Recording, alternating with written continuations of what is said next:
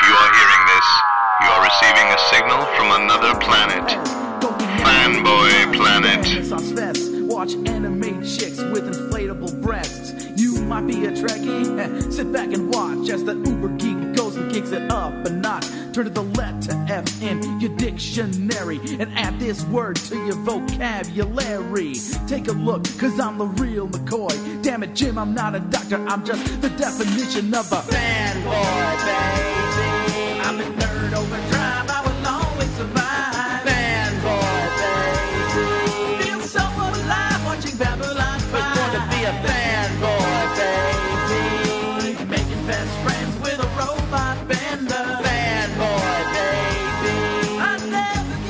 Hey, everybody, this is the Fanboy Planet podcast, and this is Fanboy Planet editor in chief Derek McCaw. I am coming at you from Burbank, but uh, through the magic of radio. No, it's not the radio. Uh, the, the, The magic internet. of internet. We, uh, I'm of course with podcast producer, Rick Brett Snyder. and together we're going to talk about comics. I know it's kind of weird. I think it's been a long time since we've actually talked about comics. It had been a Um, while since we did the podcast, and then we kind of came, and then we came. We usually make some notice. Notice. Well, notice right, because you know that's how we make the breadcrumbs on Amazon. No, uh, so I but we should say that, of course, if we talk about anything on t- this podcast that uh, you can legally own for yourself and you cannot find it at your local brick and mortar store, we are an Amazon affiliate, which means that there are links on the podcast pages on fanboyplanet.com and other pages, as well as a search box on every page of fanboyplanet.com. And purchases made through that link or those links could result in uh, revenue for Fanboy Planet. It's not a guarantee, but it's possible. And uh, so we'd appreciate that. Uh, again, though, we also appreciate you keeping your local brick and mortar store alive, too. If you've got a favorite, support them if and uh, you know come to us if they can't do it. So, uh, also, if you'd like to join the conversation, as I've got, you know, we were able to preview our topic today, and somebody did actually write in to join the conversation. Uh, you can. You can write into editor at fanboyplanet.com. Uh, any questions, comments, compliments, criticisms, commentary, whatever, write in. You can follow us on the Facebook page, which is Fanboy Planet. Uh, you can follow us on Twitter, which is at Fanboy Planet, and you can follow us on Instagram, which is, sometimes is a little bit di- additional, uh, you know, content. Although you know, it's weird to say content, I don't know. It gives me the heebie-jeebies. But that you know, that is also at Fanboy Planet. Like last week, uh, there was like a 20-second video of me, uh, you know, doing all my very heavy preparation while Rick was actually making all this work. Uh, so you get a little bonus content. Uh, I yes, love uh, the I love the fact that we're able to advertise the a preview, which was actually just um, us mentioning something and saying, "Yeah, that'd be a good topic. Yeah, let's go." Oh yeah, yeah. But I mean, on Instagram, it was actually I realized after I sh- you know took the video that really all it is is me with the green screen behind. You can't hear you, and you're working your butt off, and I just go. did you hear my coffee? There, I did. That's a recreation of last week's uh, preview video. Uh, I am just conquering social media. So anyway, uh, yeah, we did uh, say we came up with the topic at the end of last week's podcast, which was to kind of talk about comics. Uh, called a semester or a quarter. It's been a while since we've actually talked comics directly on the podcast, directly and purposely. So we're going to do that this week. Although, of course every week it has seemed to be we've got to talk about the rapidly unfolding and constantly changing Warner Brothers Discovery, uh, which I'm going to give uh, uh, Carr D'Angelo credit for this joke, which uh, which is, of course, that you know they call it Warner Brothers Discovery because the more time goes on, you realize that you're a Discovery that you Warner cancel your HBO Max Oh. subscription. So. Oh, uh, Oh please, he absolutely belongs on the stage at Worldcon. You know it, and I know it. Anyway, uh Uh-huh. but we got we did get uh, a letter in, an email from uh, Chris Buckley, longtime listener, uh, not first time caller, but uh, wanted to update us and say that Overdrive, which was the uh, the library app that we talked about, uh, that I think it's I think that his library has changed to something called the Libby app. Yeah, Libby's one other one. Yeah, because I checked on on my local library and it's still Overdrive. So, you know, uh, it still works. Uh, also agree that of course you love She-Hulk, and uh, this morning uh, today's episode uh, was also uh, terrific. and confirmed that at least in the Marvel universe they pronounce her the uh, archenemy's name as Titania, even though that's probably nowhere near the actual accuracy in ancient Greek. But uh, Yeah. there we go. And his suggestions for best runs in recent years of comics, which is what we're going to talk about, are Supergirl, Woman of Tomorrow, which I think is on the DC Infinite app, so I need to look look into that. And the whole War World saga in ancient action comics is, Right. he says, his favorite Superman run ever, which is that's a hmm. high bar. Yeah. Uh, in a world in which All Star Superman exists, in which Mark Waid's Superman Birthright exists, I don't know. yeah. Well, we'll see. I'll check it out. I absolutely. Thanks, Chris, for writing in. Uh, we are going to, as I said, I will update on the, the Warner Brothers. Rick reminded me today, of course, that it's been a crazy week in the Batgirl story, uh, which is that that film that they canceled, the ninety million dollar film That film. that film, which would have featured Michael Keaton's return as Bruce Wayne slash Batman, and definitely in costume, or at least a stuntman was in costume and close-ups. He was wearing a cowl, and first, I I think it was uh, Monday night's news, maybe Tuesday's news, that uh, the directors of that film had tried to go back in and at least for themselves uh, record uh, or copy the data uh, from their film on the Warner Brothers servers. And of course, this all you know falls back to if anybody saw Space Jam 2, this seriously has predicted all of this. Uh, that everything is being run by a computer al- algorithmically, trying to figure out what, what the best energy is and w- what's the best chance for money. Uh, because that that I think that is the problem is there's an ownership now with Warner Brothers Discovery, which is not unreasonable because it is show business, not show art, that they want to make sure they make money off of every project they do. Well, everybody would like that, wouldn't that be nice? But you know, the best laid plans of of mice and men, and we'll talk about Mickey Mouse later. Uh, you know, they can sometimes go awry. And I'm probably misquoting Robert Burns on that. I know that, but someone can tell me and correct me. But anyway, uh, they'd gone into the servers and all the data was gone. There was no footage. They had no access. So on Tuesday night, most of fandom thought, oh my God, the whole thing's been deleted because they never wanted to release it anyway.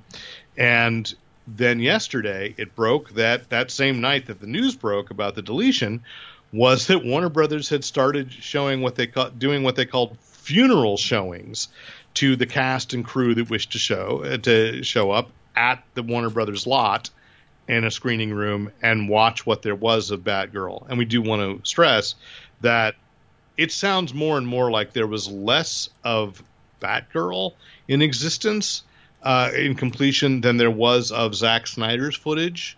Yeah, Originally, you have to you have to say well, what it, what was what did completion mean? Because like how much of the background was CG and that sort of thing. Right, right. You know, that's that. You know that that is exactly it.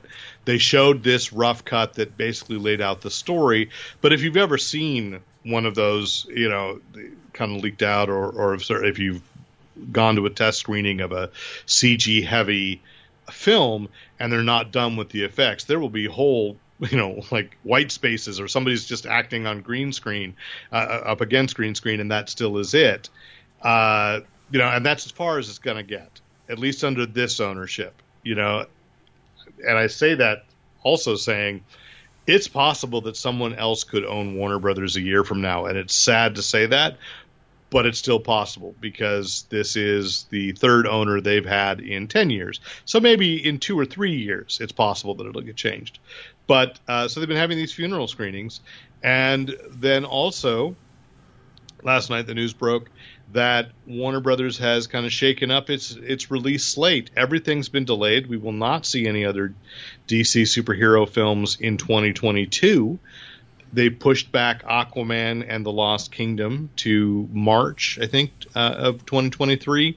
Although I want to say, once I kind of laid out the sentence that I'm about to say, it made sense, which is it doesn't. They had to not compete with Avatar: The Way of Water, and not that I think that uh, that I'm super excited about Avatar 2, but two films that basically take place underwater opening on the same day might have been problematic and confusing. Yeah. Might have been. Especially with now the threats, uh, you know, that all the news uh, is carrying that uh, California is due for like this huge flash flood that will drown everyone because that's what, you know, drives clicks.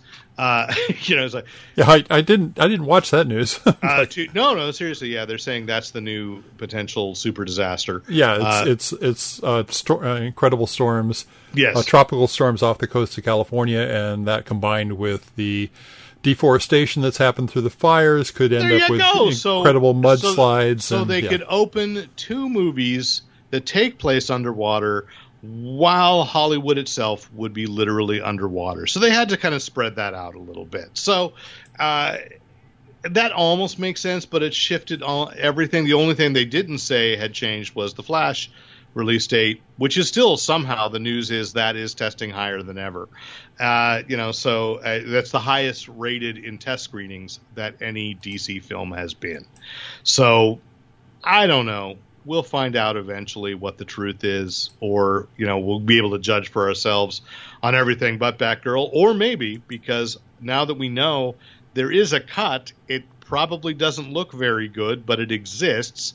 Uh, I I've seen some chatter that there are a few people that are dedicating a lot of time and effort to trying to uh, you know get that get that out there on the uh, free the film. the super dark web. Oh yeah, no, you know there was a big uh, big billboard on. Uh, I'm trying to think what's but it was right by the Warner Brothers studio that someone, uh, you know, the Snyder people had paid for last uh, before J- J- Justice League came out. That said, or on HBO Max that said release the Snyder cut. Like it was huge. Oh, yeah. You know, somebody paid a lot of money just to say, "Come on." Uh, anyway, the other thing, and come on, let us en- encourage. You know, we talked about the Sandman adaptation and how much we enjoyed that. Do want to say, of course, last week there was a surprise episode, and that is because with all the success that this is the most watched show on Netflix for the last two weeks. Neil Gaiman says that's still not, you know, a guarantee that they're getting a season two because it's very expensive to make. And you know I- and again i'm wondering how long it takes the new leadership at warner brothers discovery to realize that they own the comics and that they've given this show over to netflix and everybody's talking about it. But we'll see. I thought it was uh, you know very weird no, very few people have noticed that uh, that netflix released both uh, the episode of sandman that contained the, the dream of a thousand cats with alongside a documentary called Inside the Ma- Mind of Cats, and frankly, I think it's a very dangerous precedent. Uh, if you watch those two back to back, it could get very scary. But let us talk about comics now, shall we? Rick, Can we? Can I? Can I? Can I bring something up that I've been meaning to talk to you about? And I don't know if you. If this if is this is an intervention, Rick, this is not the time. it's the strangest intervention ever. Words ever. Have you heard of the um, Angelyne series? yeah, I haven't watched it yet. I, I watched it. You mentioned billboards and, and how much it would cost yeah. to do the Snyder bill. The, it's a lot of it is about the expense and the logistics of Hollywood bill, billboards. But that I, I, I do have to give a guilty pleasure uh, vote to that. Not beyond just the fact that it's billboards. It's it's it is like if Rashomon had been written by Russ Meyer. But I'm going to tell you, if you've ever actually seen Angelyne in the wild, it is Uh-huh. a magical experience. It's like you, I- even now, it's like you can't believe that she's real. You know. So anyway, Yeah. But let's get to comics. Anyway. Uh, so yeah, what's uh, it's been a long time, so we said it's not what's in the bag. It's more like what's in the ever growing stack by your bed that's about to you know collapse and and and kill you in your sleep. Uh, so what's the first uh, comic that you would recommend? That's of you know, the last six months or so. Okay, so I have one that I can wholeheartedly endorse, and it's into its second issue now in its second story.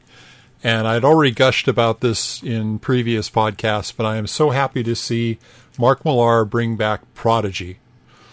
Yes. Um, there's a new a, new storyline called the Icarus Society, where they seem to be upping the game. Prodigy is about uh, I think it's Emerson. Uh, oh, what's his last name? Emerson Crane. and he is he's African American, and although they never bring it up, so it could be just a person of color. But he's the seventh richest man in the world, and he has a an incredibly compartmentalized, brilliant brain, uh, where he's always five steps ahead of everything. Um, and this is Millar at probably his most restrained and controlled as far as the over the top action goes, which makes me appreciate it all the more. So I, I would agree. That's it's alongside Huck. Those two series yeah. are my favorite Millarworld. Uh, and series. and two and two promised uh, movie or series uh, conversions that have not come to be. And I was when I saw this, I started looking up to see if anything had come out lately, and I hadn't seen a notice since 2020. So, um, well, that might be because what was that other uh, Jupiter Rising? Not Jupiter, right? The, That's uh, another film. Um, uh, Jupiter's Legacy, right? Uh, that series did not do well, and I even forgot that they'd done the spin-off Super Criminals as an animated series, right? And neither one of those made much of an impact. Yeah, I think that those were bad choices. Oh, um, I would agree. I think like I, you know it was a time of like the boys. I'm tired of deconstruction. Yeah. Right. You know that's the problem with the television adaptation, and because we you know once the boys has come out, it's like okay, that's that all that needs to be said has been said there. How about making heroes heroes again? Yeah. And Prodigy definitely does that. Oh, absolutely. And apparently he's working on a crossover with Nemesis. Oh, cool. So I, which is like, what if Batman were a super super villain? Uh, but I, I've, I haven't read that one, so I'm going to go back and find that. So, yep. Okay, I, I picked that up too. Prodigy, loved it. So you know, I I haven't picked up the second issue yet. I hope I still can because I know that's problematic. Anyway. I think it just came out this week. Okay, I haven't gone to the shop yet, so uh, that's that's good. All right, I'm going to. This will be. Uh, I actually have two choices set in. You know, from the mainstream uh, the big two, if they are indeed still the big two. Uh, I'm going to go with uh, my first recommendation is one of my favorite writers right now, Mark Russell, uh, Superman Space Age, which as much as I hmm. give uh, with Mike Allred as on the art, and Laura Allred, of course, doing color. Uh, it's a beautiful book. I don't think it's actually it's not black label, but it is kind of one of those. You know, it's a 48 page square bound uh, book and this is book one. I'm not sure exactly how many issues it will have, but every time I hear someone uh, in the media, especially shall we say in Warner at Warner Brothers now Discovery, uh, talk about how they just don't know what to do with that big blue Boy Scout. You know, Superman just, just doesn't resonate. Uh, he does, and you've got many, many books. We already mentioned a couple, right? You know, All Star Superman, uh, Superman Birthright, uh, Superman Secret Identity.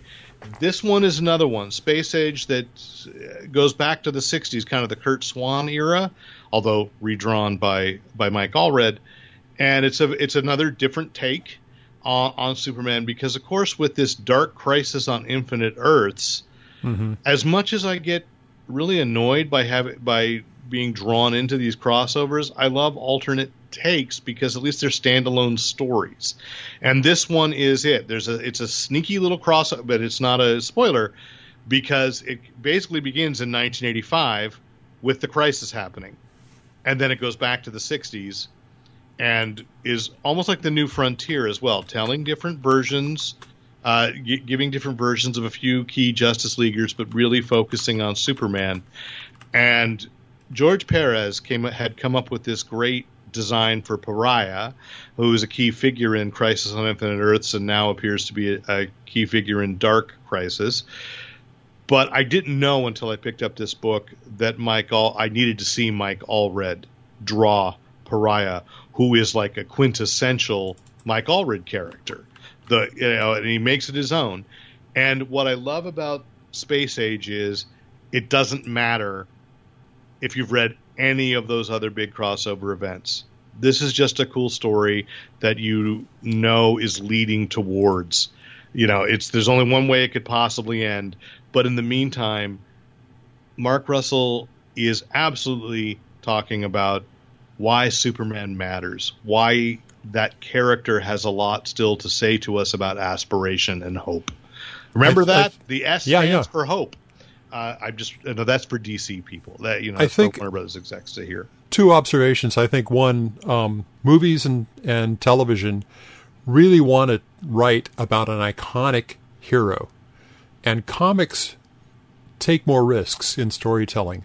They, they Superman's more of an element within uh, like a like a a, a base element in the universe, and that you write stories around him where he interacts and playing with whether or not he can use his powers to effect a result when it's not really a, a, a strength based problem. But I call BS because the moments that people uh, like All Star Superman when he talks a teenager from jumping off of a roof, when J. J. Michael Oh, no. Made Yeah. him take the long walk. The point is, it's not the powers that makes Superman the Exactly. hero, though that's great. And this is where why I think most of the movie adaptations, uh, or why there haven't been good movie adaptations in the last decade or so, uh, fail is because they don't understand that that's great that he's got all these abilities, and I totally understand. I had a conversation a couple weeks ago. I met a couple uh, people that were comics fans, but they they complained about Superman saying he's just too powerful. And I said, well, you know, one solution has been certainly there's a split. Chris Buckley brought up one half of it, right? The War World saga. That's hard to say. War World saga in Action Comics takes Kal-El, right? He's over there. He's out in space where a lot of people are at his power level. But in Superman, the book, the title, it's son of Kal-El. It's uh, you know, it, it's Jonathan Kent, who is Right. the younger, less experienced Superman, who that we might be able to more accept because he's a hyper accelerated teenager trying to deal with you know what today's problems on earth are they're interesting takes but i like to be able to go back and see these kinds of things superman the movie richard donner dealt with it pretty well i still say superman and lois there are some flaws in it but mm-hmm. most of but tyler hoechlin absolutely understands that character and they write to play that. You know, what's the biggest cha- and what makes that show so great for me is what's what have we ever seen be- be the big challenge for for the Kal El parenting two teenagers. Good God, Yes. you know. yes, yes. so those the other thing, the other thing about this book, the other thing about this book is Mike Allred, who no, that's what I said. I, to be that's to- said. yeah, no, to be totally honest, back when he was just doing Mad Men, his art style just creeped me out. Madman. Eh, yes, Madman, um, and the, he he has gr- he has grown without losing his stylistically unique uh, his unique style. His art has grown to be uh, so adaptable to almost any character. I mean, there's some that work work a little bit better or not, but I don't I don't even think twice about saying he's he's a great Superman artist. yeah, he's fantastic. Uh, so yeah, what, what's next on your stack? Okay, so the next thing I have is uh, um, this is from Boom Studios, Nice. and uh, I I this is a this is a, a series, but I did pick up the first six vol- six issues in a in a, in a collection recently, and this is Berserker, B R Z R K R. yes, which Bo- there is a feature article on Fanboy Planet about it just recently. by Keanu Reeves and Matt Kindt, and I, you know, I, And Ron I- Garney. Let's give Ron Garney credit. He's the artist. yes, yes, yes. The um, the storyline of about of a demigod immortal who uh, is just driven to violence, who is looking for mortality, is looking for something to take him out of it, but at the same time, uh, probably the one of the most violent books I've seen in a long time. Uh, but in not not gratuitously, like if you read uh, uh, Shogun Cowboy, for example, that's Shaolin Cowboy. Shaolin Cowboy. That's right. Um, I meant to pull that volume down too. The um, the the violence in this one is uh, it's more along the lines. It really has the same kind of uh, feel as any of the Wolverine storylines when he's fighting ninjas and such. They're they're uh, he's the unstoppable uh, unstoppable Yeah. uh, force in in these stories. Um, and- Can, can I say that's the elephant in the room? That like nowhere in any publicity because I ran an article just a couple of weeks, maybe last week, uh, because this book made history in a weird way, uh, in that it was the first comic book to have a panel in Hall H at Comic Con, which Ah. is a weird thing to say because it's Comic Con, right? But no, Right. And let's not pretend that it would have been there if not for Keanu Reeves. right. But the reason Keanu Reeves was approached by Boom Studios, like, hey, what do you, you know, do you have any ideas? What would you like to write? Yeah. Is Keanu Reeves has long said he wanted to play Wolverine, and no one would. You know, obviously Marvel couldn't let him, and Hugh Jackman still owned the part. Mm-hmm. And so he created a character that, as you say, on the surface resembles Wolverine, and nobody calls that out. And yet, it is its own absolute thing. You know, it, it is a its own unique take. Although I think Jeph Loeb had like tried to put some of this, some of some of what Berserker does into Wolverine's backstory. But this is weird, and I I, I don't know if you read my my take on it. Is there because there's going to be a novel next year? it. Yeah. They're going to Oh. start doing one shots with other creators. I mean, he's opened up a universe, even though Berserker, this book by Keanu Reeves, Matt Kindt, and and Ron Garney, will come to a conclusion with issue twelve, and then then they move on. I, I I have to say this book was an amazingly fast read, and not because there's no text and. It's not like a uh, one of those Frank Miller books where you read it in about two minutes, but Yeah. um, just the the text went went just butterly smooth through it. Um, and it, it's funny you, s- you say on the surface of Wolverine. On the surface, this is Keanu Reeves. I mean, No, there's absolutely. no there's no doubt that that is that is him on the page.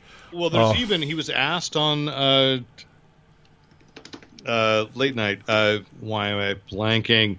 Uh, Stephen Colbert. Uh, that Ah. there's a panel of Ron Garney Drew of the, basically that is that infamous sad Keanu meme sitting on a bench, you know, in which Yeah. Keanu had to say, I, I, was just eating a sandwich. How do you look? You know, uh, but they put him in the rain. B as character.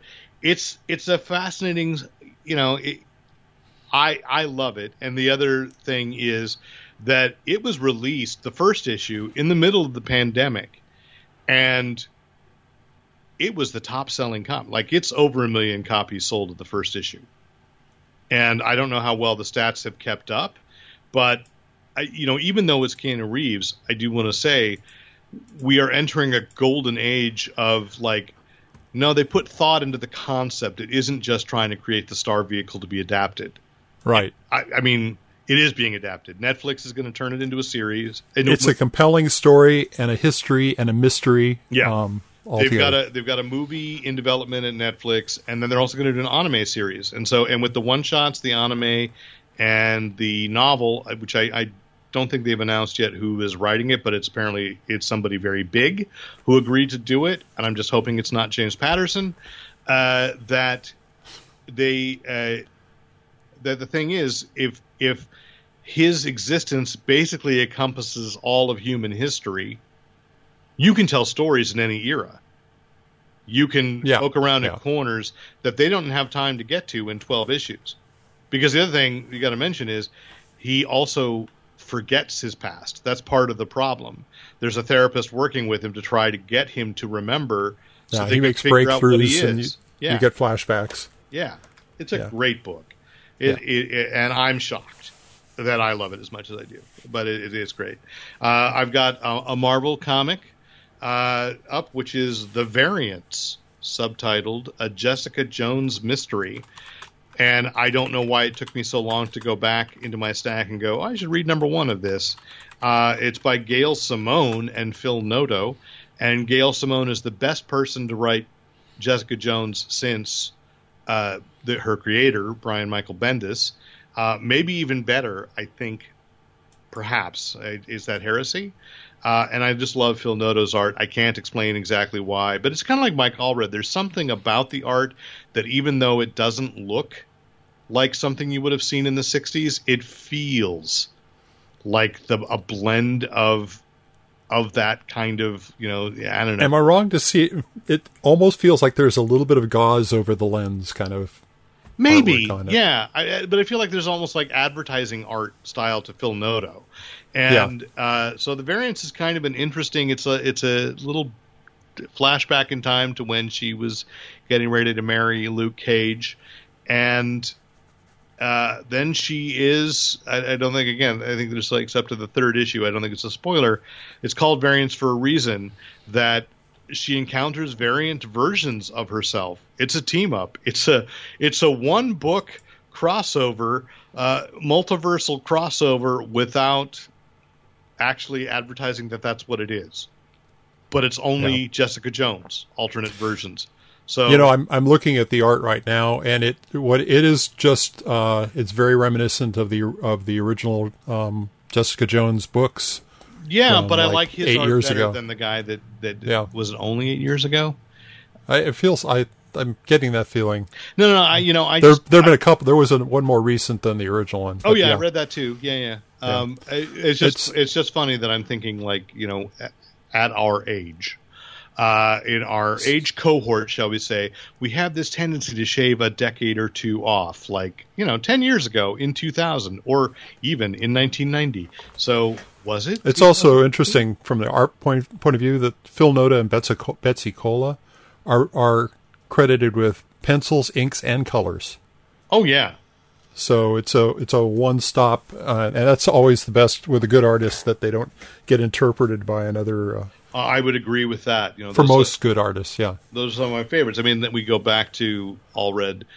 He is not his own colorist, but his wife is His his, wife colorist, is. and they are in Yeah. sync as one artistic conglomerate. I don't know, uh, Yeah. you know. So there we go. That's next. great choice. Yeah. What's next on yours? So I'm going to switch over to a uh, graphic novel and a little bit of a divergence uh, because this is the latest graphic novel of, of three that I believe the first one was done as individual issues and the other ones have been done as solid books. And that, that is The Legend of Luther Arkwright Mm, yeah, the latest um, by came out, Bryan right? Talbot. Yeah.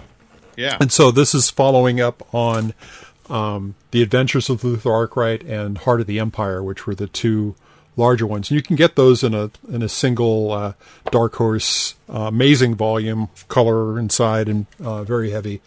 Um, but this new Luther Arkwright is all brand new.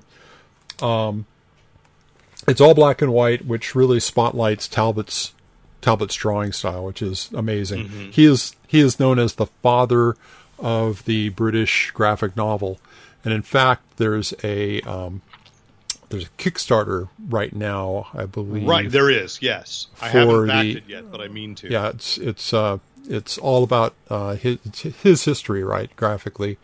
Um and I can't remember the name, name of it though, but we'll put that in the notes. Yes. Luther Arkwright is very reminiscent of Jerry Cornelius um, and any number of uh, Eternal Heroes from Michael Moorcock, Michael Moorcock. Yeah, I just want to make sure we said that. Yeah, yeah. but Eternal but ver- Champion. yeah. Eternal Champions. Um, but also his his, his self. He's um, uh, graphic style, much like uh, uh, what was it? The Jodorowsky, um, the Incal. In call. Yes. Incal, yeah, um, series. Uh, very detailed, very a lot of lot of amazing things going on in the background, and impossible to sum up the the plot line for any of these books. Um, I they are uh, somewhat in sequence, so I would actually recommend if anybody's Uh-huh. intrigued by this to go back to the uh, the first uh, Adventures of Luther Arkwright, which has a kind of an uneven style, but it's incredibly reminiscent of the uh, old um, uh, what is it, uh, 2000 AD um, comics that Well, because they, they were being work. He was doing those at, at the same at time. the same time. Yeah, right. it's- So it's an early. yeah. It's a master in his early days. And it's, It's- amazing to see an epic play out like over the decades as he became Yeah. better and better and better. And Yeah. he is one of the best. Uh, He's also well known for One Bad Rat, which is a Oh, the shorter tale, the story. tale of one bad Tale rat. of One Bad yes, Rat. I was gonna, I was just gonna bring that up. Is let's let's call out that. And have you read Alice in Sunderland? No, I haven't. Oh my God, you have to find that. That is the most amazingly uh, experimental and beautiful. It's somewhat autobiographical. It's fantasy uh, because basically Sunderland is the area where uh, Charles Lutwidge Dodgson was. So you, you know it, it, it spent a lot of time. So it ties into Alice in Wonderland, but it also, uh, you know, he talks about himself, but it's the history of his town where he grew up and like which entertainers came from there. You know, when you hear the kind of thing about, you know, on Doctor Who, when they say, you know, they can be from the North. Lots of people come from the North. Lots of planets have a North, you know, is that's, you know, getting to that, that real working class pride. And, you know, it's just, it, I have done no justice to what it is and how important a work it is. And I think that's, he had come out to Comic Con and they were giving a spotlight because of that. And that's when, oddly enough, I ran into him in line at uh, Starbucks in the Marriott. So, Oh, wow. uh, you know, Cool. yes, to be able to have a very brief conversation of just, sir, I just love your work. So, uh, so if, if we're going to go there, I want. I'll also bring up Grandville, uh, which is um, Yes. his anthropomorphized animals. Uh, the hero's a badger, a kind of detective, um, and again, a sweeping, huge story. These are all, the the latest editions. Of these are bound in black leatherette with uh, with gold stamped uh, art on the art and on the, this, which is just a, a pleasure to hold. So. Yes, the podcast suddenly became just the Bryan Talbot Appreciation Society, but Yeah. that's because every now and then you there's a creator who is just that good, and you you need to you you will get absorbed. Uh, just as like you know, right now I'm on a Grady Hendrix reading kick because I've discovered that you know a terrific writer. Uh, so my last comic recommendation, individual series, but you can pick it up in trades. And the beauty of it is that uh, I think that each arc really does kind of stand alone, but it's sort of like uh, you know reading a, an Ed Brubaker book, uh, a series where you know uh, what's the one we're just uh, that we've been enjoying. Um, the, I can't turn around because then I will strangle myself in my. Uh, Oh, okay, because they're up on the. Uh, uh, Let's play password. Give me a password. What's- no, no, no. Hang on, hang on. Uh, no, my wife has that. Uh, oh shoot! And on the spine, it just has the title of the individual stories: uh, "Destroy All Monsters" and Oh, it's uh, um, reckless. "Reckless." Uh, Yeah. So I'm going to say That was on my short list. I didn't bring it up. Okay, no, no, no. But this isn't Reckless that I'm talking about. This Okay. is a series from Image that I don't know why I picked it up. I think because the first arc or the first cover made me feel like maybe this is going to be a supernatural horror story, and it's not really. Um, it's just good Texas crime, and the book is called That Texas Blood. And I guess the first arc was like a piece of a screenplay that the author, uh, co creator Chris Condon, had written and decided to try to make it into a comic. And now I want to see a series. Like, uh, you know, you can do that on a streaming service, like once a year. Just take six episodes to tell an arc. Uh, Mhm. It's, cha- I think they're in chapter three of the current arc, so you could probably get uh, this from like issue 14 forward. The beautiful thing about each arc is, though they're interconnected, it's jumping around in the history of one Texas sheriff, one small town sheriff, and it's supposed to be, it's a town that's kind of standing in for Marfa, which is where uh, Giant was filmed. So that that Texas sweeping epic with James Dean and Rock Hudson and Elizabeth Taylor. Uh, Marfa is just this you know famous rural Texas area, and the first one is the sheriff is an old man uh, and solving uh, a murder, and there always, there's always a murder involved. The second arc was really kind of about satanic panic. It jumped back to the late 70s, Uh, early 80s, uh-huh. uh, which is my has been my joke. Isn't it weird that we're in an era where we're all like nostalgic for satanic panic, like that's in the zeitgeist? Um 'cause, you know that was Stranger Things, and Yeah, it was Stranger and Things then 4, there's right? this great book that just came out from from IDW, True Cult, and you know it's like that. But but this one is now them kind of later '80s uh, dealing with a serial killer, and uh, the artist is Jacob Phillips, who even reminds me. I don't think they're any relation, but his artwork is reminiscent of Sean Phillips, and it's somewhere in between Sean Phillips and Phil Noto. So maybe I'm clearly responding to a certain style. But I just love this story. I love this sheriff. I like. I wish that you could just de-age Sam Elliott and he could play this this sheriff uh, at every era of his life because that's you know it, it is uh, or it reminds me of the guy that was um unfortunately he became a movie star way too, richard farnsworth. You know he was already very old but know, imagining it's kind of that young guy they're just matter of fact they're kind politics aren't into it they're just lawmen trying to do what's right. And again there's a touch of supernatural in each arc maybe. But again it's you know that's what i think is great is that it's kind of left to one of those stories where it's like maybe. But each each section really does stand on its own. I recommend going back and getting the trade paperbacks but if you just want to pick this one up right now uh, starting with issue 14 it's an amazing book. And i think issue 13 was a christmas special. Like he just they just had one little one-off story. And it, it, it's it's strangely rapidly my favorite one of my favorite books and it's like not even i'm you know i'm not that big a true crime guy or it's not really true crime but you know i'm not that big a crime guy but i guess the older i get the more that that genre is appealing to me. But this I is top-notch I think- comics. I think they're marketing crime better to comic book readers now. I Maybe. think that, uh, actually the story, I mean, the quality of stories is more let's mature. Give, let's give credit to Ed Brubaker and Sean Phillips, who've been working in the genre with a book Oh, yeah. literally called Criminal for, you know, for well over a decade. Uh, you know, kind of indie, and it's picked up, and and I think that you know it, it's given other writers that that maybe that was their interest, and, and other artists who might not have been perfect for superheroes.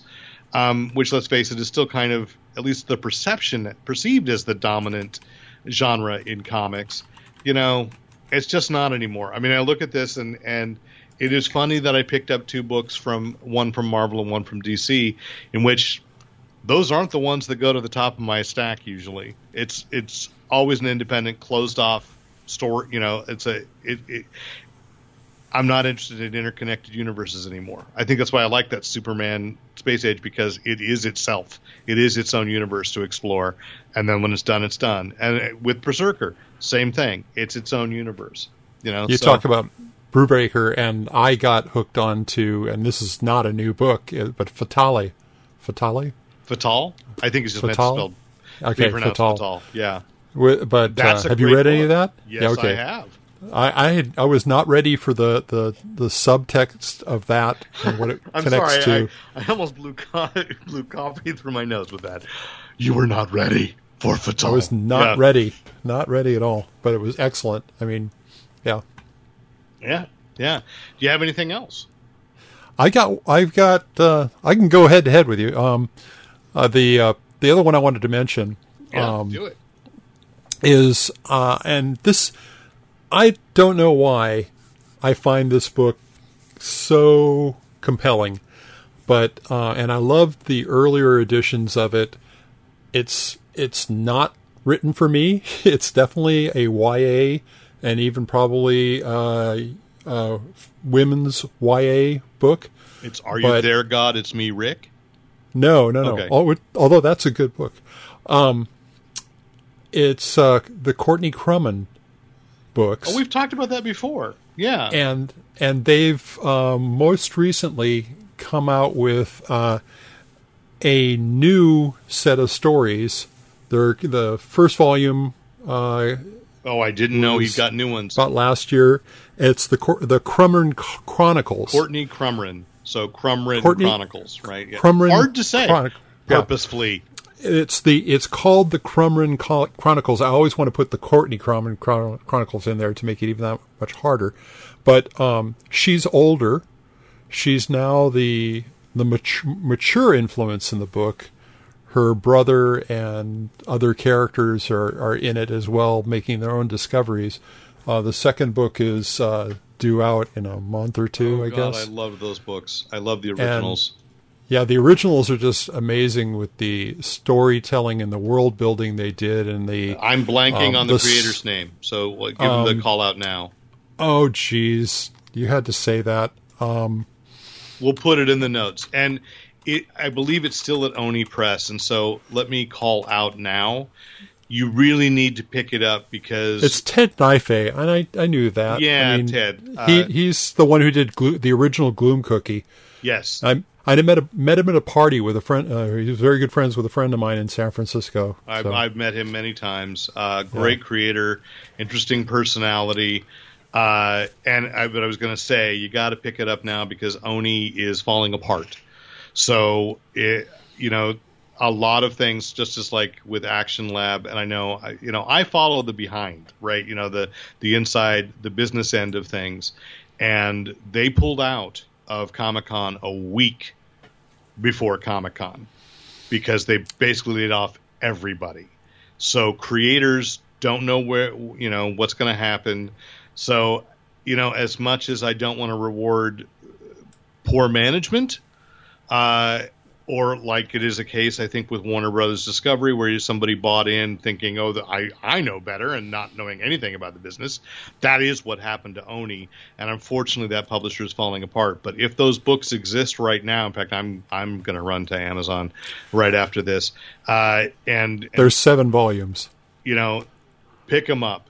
Uh, Yeah. Ted Naifeh is a fantastic creator, and those stories are great. So yeah, I'm there. Uh, I'm going to recommend a novel that touch, touches on comics, uh, and and uh, which is actually written by one of the people that was laid off by uh, by Oni in the last uh, two months, and that is uh, Alex Segura, who is started out he's a publicist for he was a publicist for Archie. That's how I first met him, and uh, he uh, has turned into one of the kind of most up and coming um, mystery writers uh, in, in the U.S. Uh, and so he, he just released a novel a couple months ago called Secret Identity, which is a murder mystery taking place in New York in the 70s, set in uh, the would you say cutthroat, but uh, you know what they thought at the time was the slowly dying industry of comics, and in a I would say perhaps thinly disguised pastiche of Atlas uh, comics because it's not because Marvel and DC exist separately in it, but it's a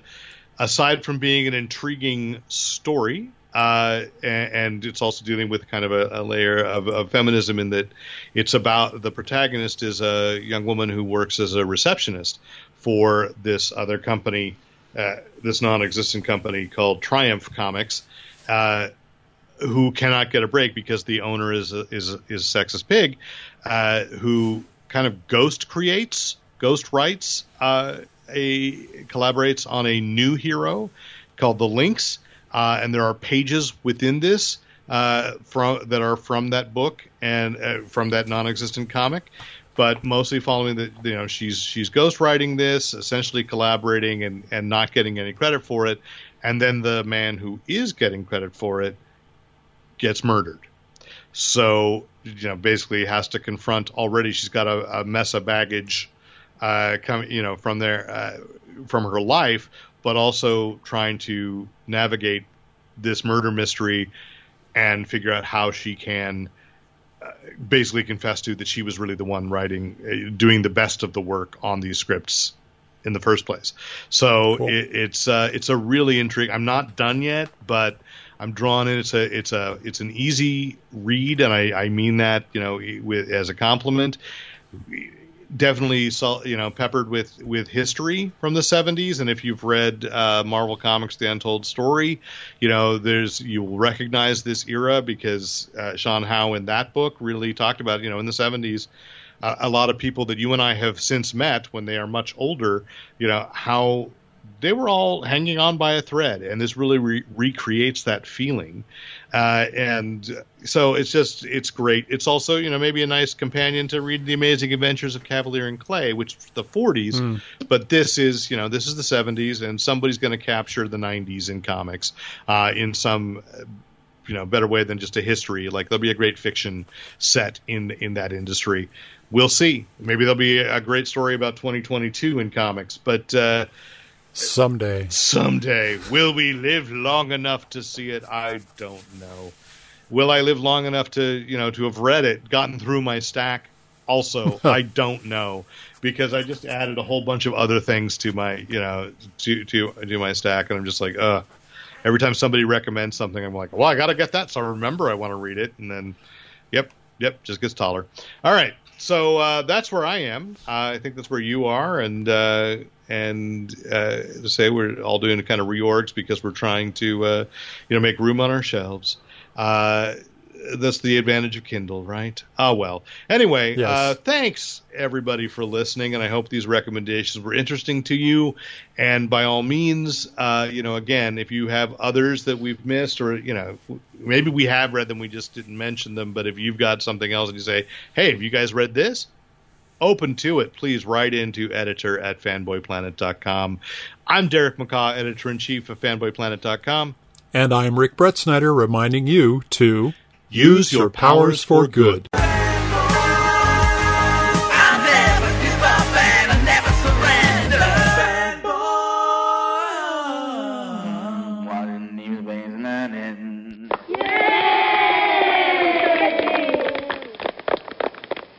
thanks once again to the great Luke Ski for use of his music in this podcast. Visit Luke Ski at www.thegreat.com